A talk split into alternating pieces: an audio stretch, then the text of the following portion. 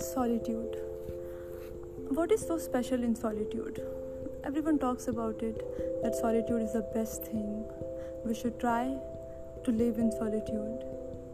But there is a difference between solitude and loneliness. You know, when we are alone and when we feel restless about it, then that cannot be considered as solitude. Solitude is something when we are alone, but at the same time, we are at peace with our own selves. We are not thinking, we are not worrying like about why we are alone, why there is no one around us, what I will do, you know, all alone.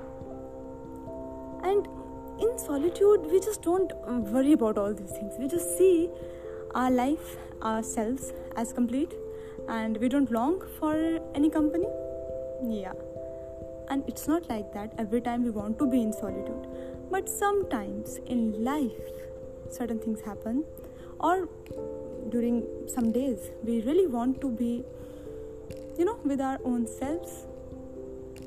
And I think it's good, it's very good to talk to yourself, to introspect, like where our life is going, what we are doing, whether what we are doing is worthwhile or not. And if we talk about what is worthy or what is not worthy that i don't know what is worthy or what is not worthy. But uh, definitely definitely as a rational being and as a logical being uh,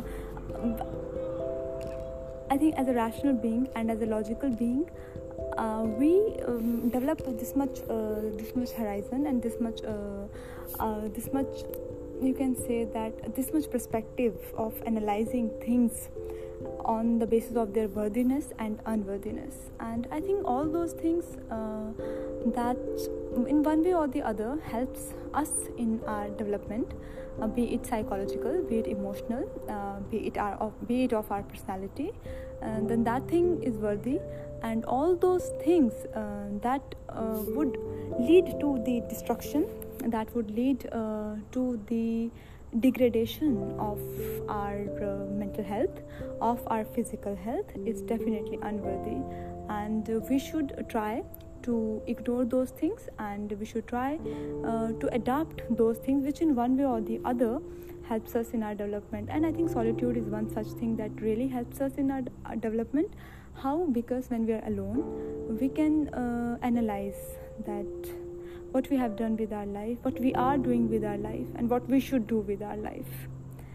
Provided you are at peace with yourself. And how could you be at peace with yourself? By only understanding one concept that nothing and no one will be with you forever. It's only you and your own self, and the habits, and your values, and um, your, you know, how much you have given to yourself that will help you so always try to develop this habit of being productive and being uh, being at peace with oneself. So solitude is a good thing a very very good thing provided you are happy with it. Thank you